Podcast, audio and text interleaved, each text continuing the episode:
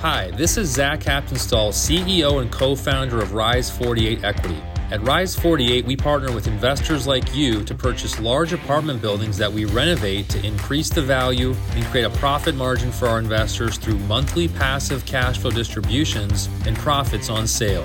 We're a vertically integrated company specializing in the Phoenix, Arizona, and Dallas, Texas markets with over 200 plus full time W 2 employees who are focused on making sure your investment is taken care of.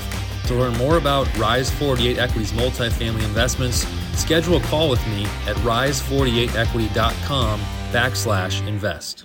There's like millions and millions and tens of millions of, of LLCs out there that are active. So just imagine all of those LLCs, all those people flooding a government website uh, to make sure that uh, it gets filed. So I would not be shocked that that system will get overwhelmed where it might crash or it might you might not be able to get in and you're trying to so that's why I encourage you guys to get on this early. Hello left fielders. Welcome to the Passive Investing from Left Field podcast. Our community is focused on networking and education to help people invest passively and think differently. Let's go. This is MC Laubscher from Cashflow Ninja, and you're listening to the Passive Investing from Left Field podcast. Happy New Year, left field investors. We are starting something new. We plan to have one or two shorter episodes each month focusing on a specific topic, and these will be released on Wednesdays. This is the first of those episodes, and we are going to talk about the Corporate Transparency Act, the CTA. It went into effect just a couple of days ago on January 1st, and it will impact almost everyone who is a part owner or full owner of an LLC. We are fortunate to have the premier syndication attorney and former asset protection attorney, Mauricio Rauld, with us today to give us all the details about what we need to do to be compliant for this new law.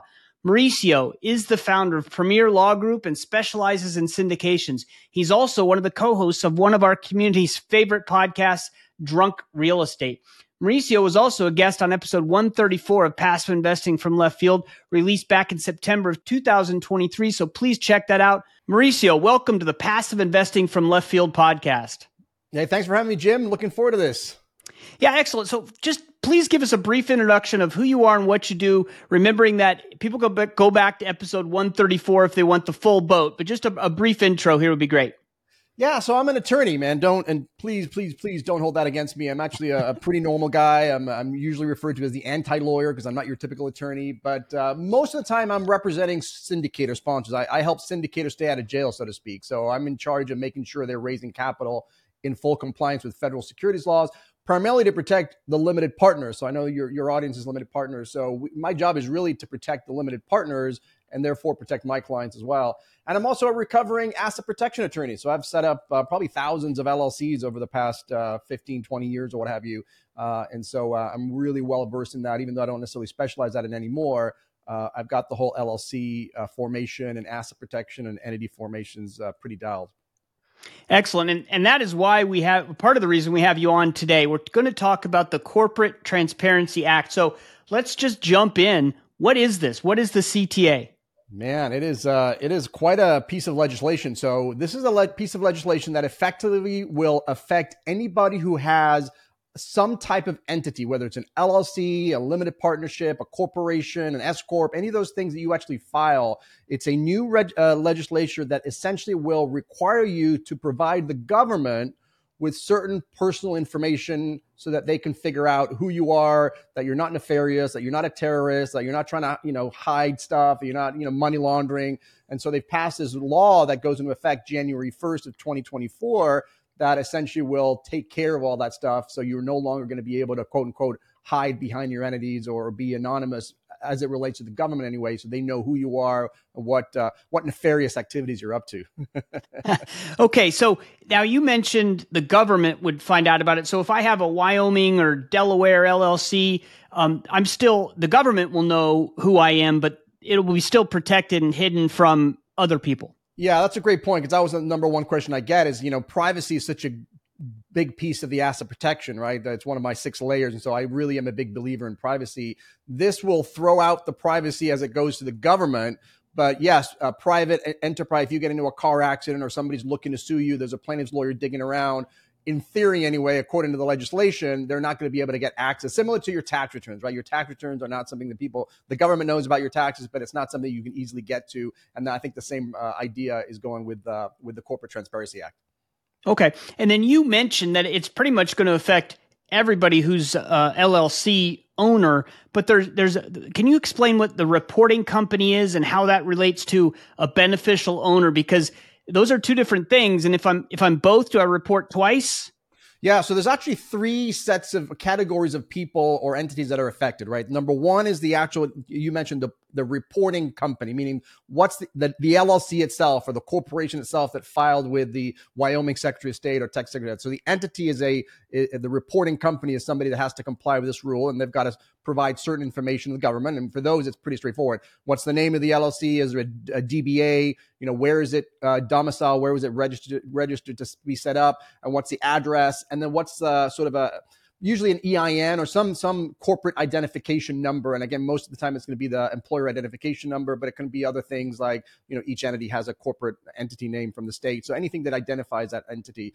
So that's that's one of the categories. So the LLC itself, just say it's LLC. When I say LLC. I'm talking about entities in general, but let's just call it an LLC because most people, I would say 80, 90% of people really have LLCs. So the LLC itself has to uh, file. Then all of the quote unquote beneficial owners of the LLC or the entity also need to file their personal information with the government. Now, this is where it gets a little tricky because, like, well, what does beneficial owner mean? And ultimately, what the government's trying to do is, is try and set up a scheme where there's no way you can get around this, right? If you're the ultimate owner, you can't say, well, my my owner's really an LLC or my trust or the, you know, or or I've got, you know, I don't even own it. I've got a profit sharing agreement, like whatever it means. They're trying to catch everyone.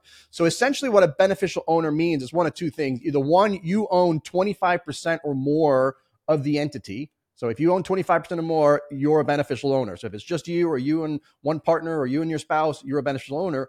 Or anyone who has basically substantial control over that entity. So the manager, the manager, the manager, the co-managers, or even if you're not the manager, but you have a majority voting stake, right? If you, you know, although you probably get caught up there on the on the other side too. But if you if you have control, like you have the ability to hire and fire the manager because you're out over here and you have the special powers, even though you may only own 1% of the company, but you have 56% of the shares, voting shares, you're going to be somebody who has substantial control over the entity. And so you would also be required to provide your personal information, which we can get to in a second. And then the third group of people, which is more applicable to people like me, not necessarily you guys, is just whoever actually files it. So me as the filer, and again, I've filed over a thousand of these. Uh, the the filer, you know, whether it's LegalZoom or your attorney or, or us, those are also I have an obligation to provide information to government as the person who is filing the LLC itself. So the information that actually needs to be filed, you mentioned it's really just some basic info. It's nothing too deep, right? It's an EIN, some other information. I mean, that's all. It sounds simple, right? Yeah. So where it gets, so that's for the corporation or the entity. The entity, I think, is pretty. Where I think some people are going to get, you know, all wound up about it is on the personal side. So they're ultimately trying to get to the ultimate owner. So uh, eventually, it's going to get to an individual, right? It's not going to be L- even if the beneficial owner is an LLC. Then we're going to see, well, who's the beneficial owner of the NSC or, who has control over that LLC. So eventually, we're going to get to individuals, right? So if I am now a a, a, a beneficial owner, Mauricio, I'm going to have to give them number one, my name, my full legal name. Number two, my home address, not a PO box, not my not my business my home residential address. Number three, my date of birth. And number four, my, again, another identifier number. So driver's license, passport number, whatever number, official government number identifies me with them, and a copy of that, the front page. So a copy of my driver's license needs to be uploaded, or if I'm using my passport, upload a, a copy of my passport up to this, uh, this platform, and that'll then uh, satisfy my requirements. Now, the good news is that if I'm somebody who like a syndicate of my clients or, or even an LP who's well, LP probably wouldn't wouldn't be caught up in that, but somebody who's just constantly, you know, filing entities. I've got 20 entities, I file two or three or four entities every year, then there's going to be a shortcut for you because you're going to be able to get a, a, sort of an identification number. So you you upload everything once, you get that identification number, and then you're allowed to use that identification number for the following one. So ideally, at least in theory, it's going to be the first time is going to be kind of the mass upload everything. But once they have that, if you want, you can request a special identifier number that you can use in the future. Okay, excellent. And um, when does this need to be filed? As I understand it, for any new LLC in 2024, this is just going to be part of the registration process.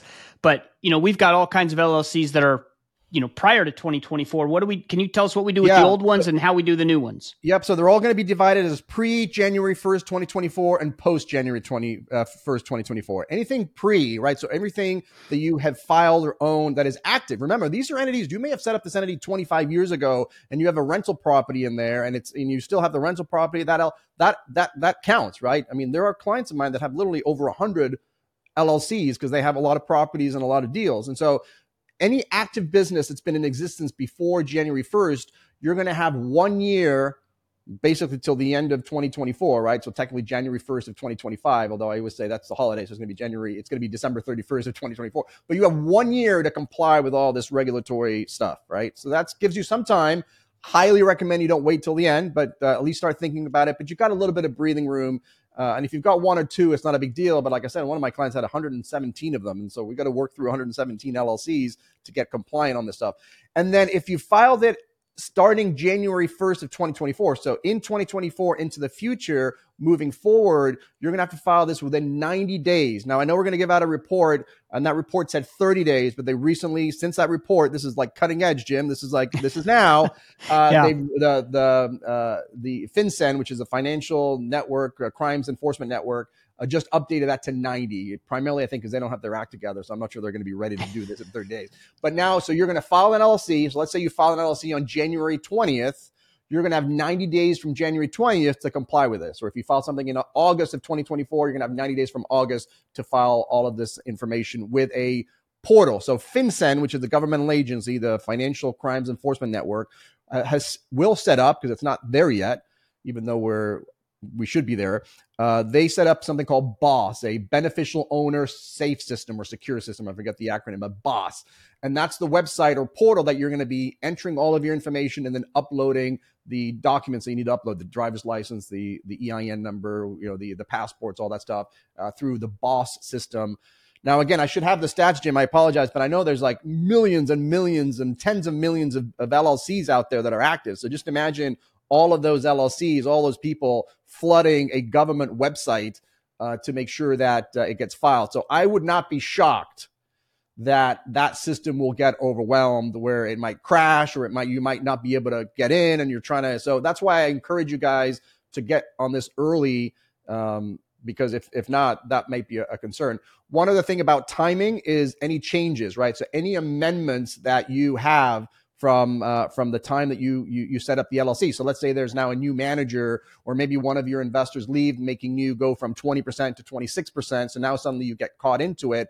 You have 30 days to amend any filing you've done, right? Because again, um, sometimes, especially in my world, you'll have uh, two co-managers of an LLC, uh, and then maybe you even add you add a third. Well, now that's that person's going to be a beneficial owner, and so we have to amend.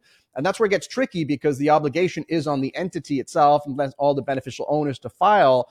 And you know who's going to do that? Is it the manager? Who's the designated person? Who's responsible? And if they don't do it, you know, and you get caught up in that. So there's some best practices that I'm actually working through. I'll probably release a video or maybe we can come back and talk about as well, like best practices in terms of like amending operating agreements to specify, look, you're going to be Jim, you're the guy in charge of making sure we're compliant with this thing. And, and, and if you screw up and if you like, you're, you, are going to indemnify me because you, you're the one who's responsible for updating this information. And if you don't, I don't want to get on the hook because as you know, from the report, the, the, the, the penalties are pretty high. They're, they're pretty egregious, honestly. Uh, that's probably one of the more interesting factors is, is what the penalties are for noncompliance because the government isn't messing around. Yeah, well, let's talk about the penalties then. What what do we uh, what are we up for if we skip out on this? Yeah, so if you just the regular fine, right on the on the civil side, which is which is no jail time there, but on the civil side, it's five hundred dollars per day right? And it's going to be per entity, right? So wow. very similar. I don't know if you guys if you guys know, but if you have international, it's, it's kind of it's very similar to when you have international companies or international bank accounts. You have all these requirements to, to file and, and let the government know you have these, and the penalties there are about ten thousand dollars a day. So here it's only five hundred dollars a day, maximum ten grand.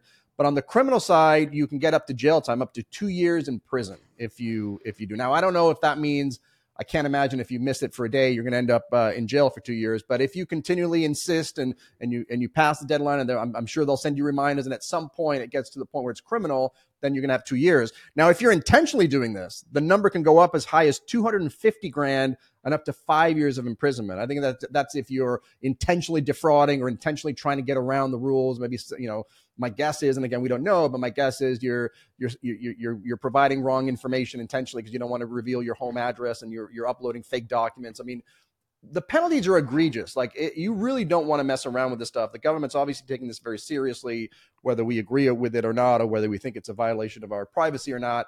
They're going to take it seriously. It's going to be interesting to see, you know, how aggressive they go after uh, the, the the people who who violate it. Because remember, ignorance of the law. You know, I was having this discussion because I talked about this on our podcast. You know, you, you know, we have a podcast yeah. called Drunk Real Estate, and and and, and Jay Scott, one of our co-hosts, he's like, what if I don't know? I mean, this, I don't follow the news. I don't know anything about this. Like, I, I don't know about this new requirement. Well, you know, it kind of seems unfair that I get penalized because I didn't know that you had a, nobody told me. Right. And so it, it's, it's, you know, ignorance of the law is not an excuse. So, so this is why I, I appreciate you. Uh, and I'm trying to put light into this and, and, and, and folks like you and your podcast, Jim, your amazing podcast, helping uh, folks uh, become aware of this.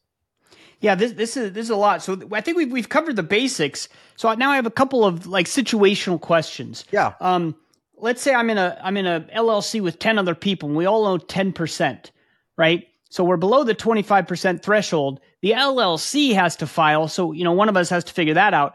So what do each does do each of the members need to file, or are we exempt from filing as individuals because we own less than ten percent? The question I would ask you is who's the manager?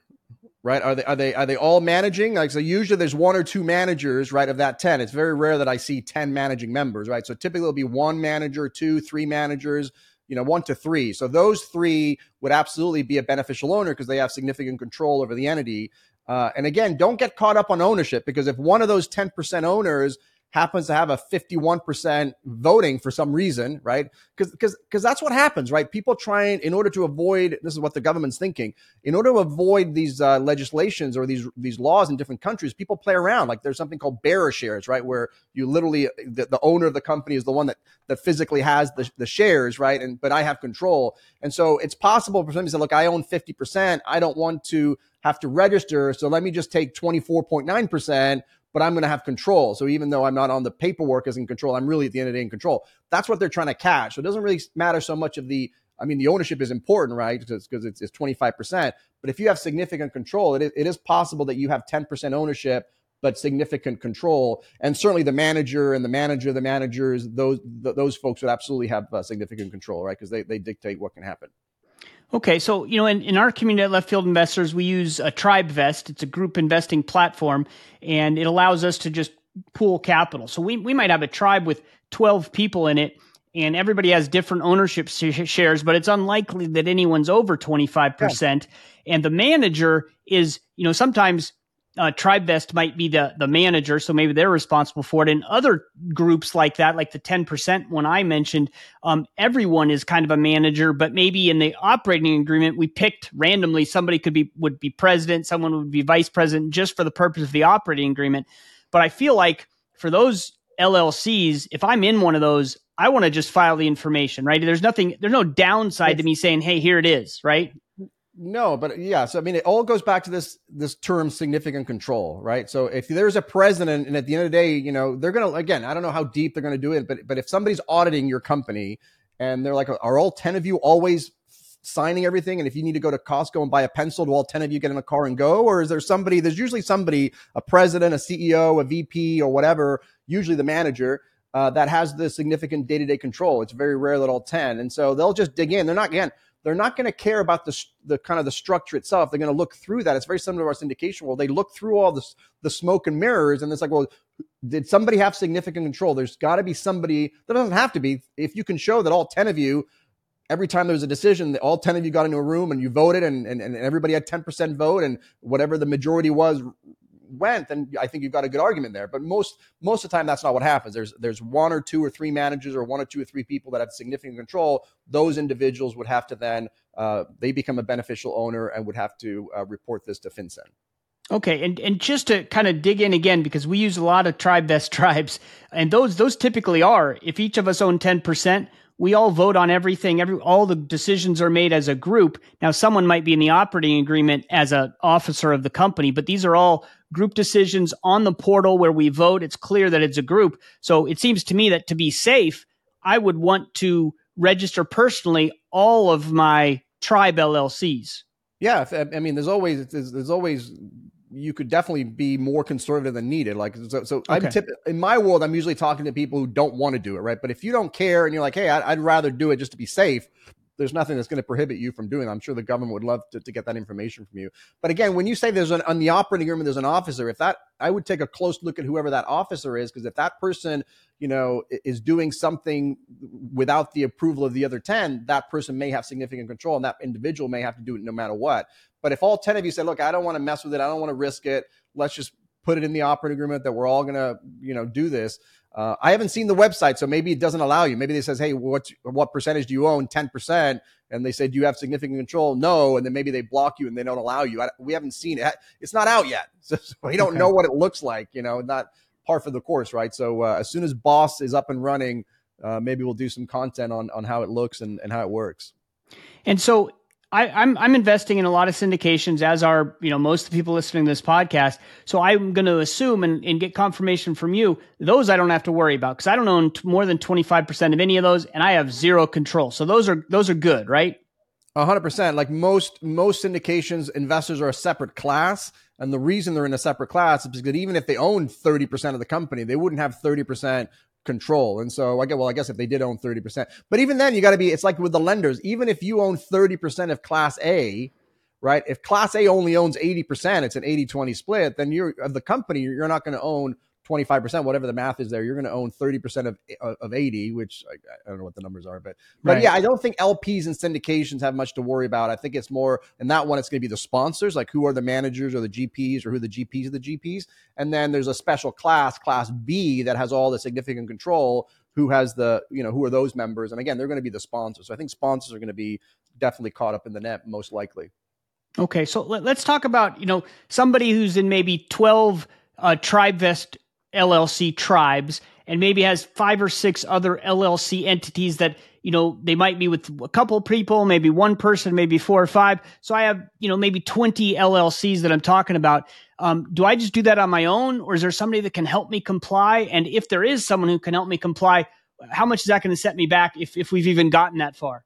Hundred percent. You can definitely get people to to to um, to comply, help you comply. We actually are doing that for our clients, and we, are happy to do it for other people as well. But we we like I said, I've said over over a thousand of these, and so I've got a thousand clients. I don't know how many of those are active, but there are clients that are still out there. So we're doing that service.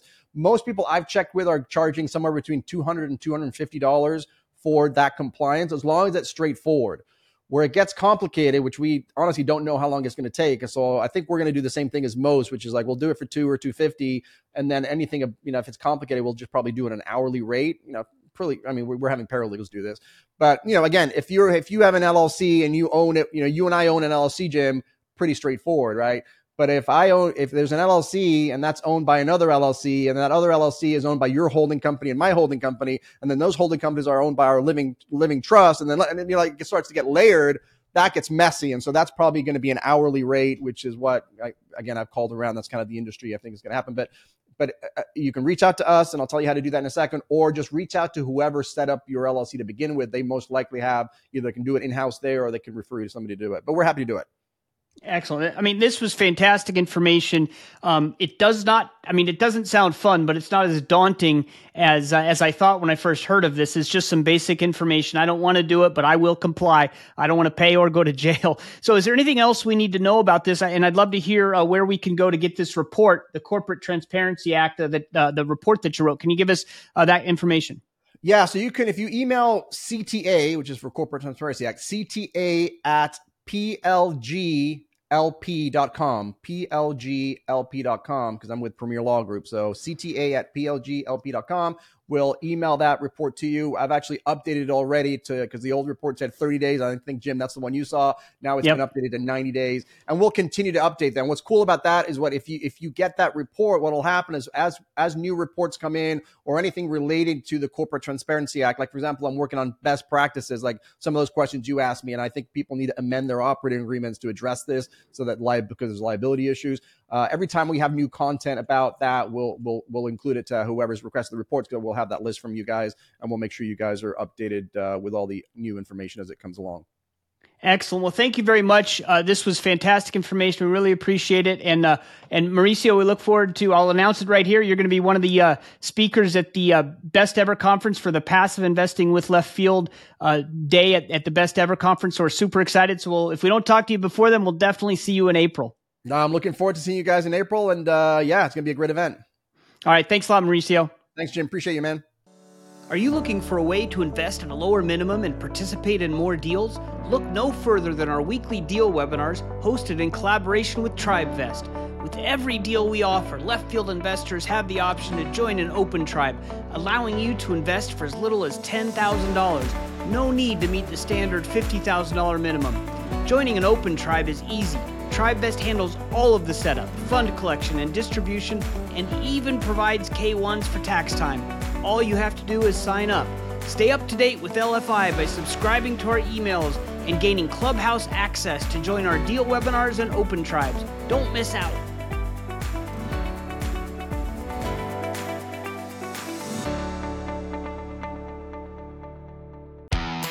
Thanks for hanging out in the left field with us today. If you are interested in becoming a left fielder, you can find us on the World Wide Web at www.leftfieldinvestor.com and click the subscribe button to join our community. If you enjoyed the podcast, please subscribe to the show on your podcast player so you don't miss an episode. If you really enjoyed the show, a review on Apple Podcasts or wherever you listen to podcasts would be appreciated. This show is for entertainment purposes only. Nothing said on the show should be considered financial advice. Before making any decisions, consult a professional. This show is copyrighted by Passive Investing from Left Field and Left Field Investors. Written permissions must be granted before syndication or rebroadcasting.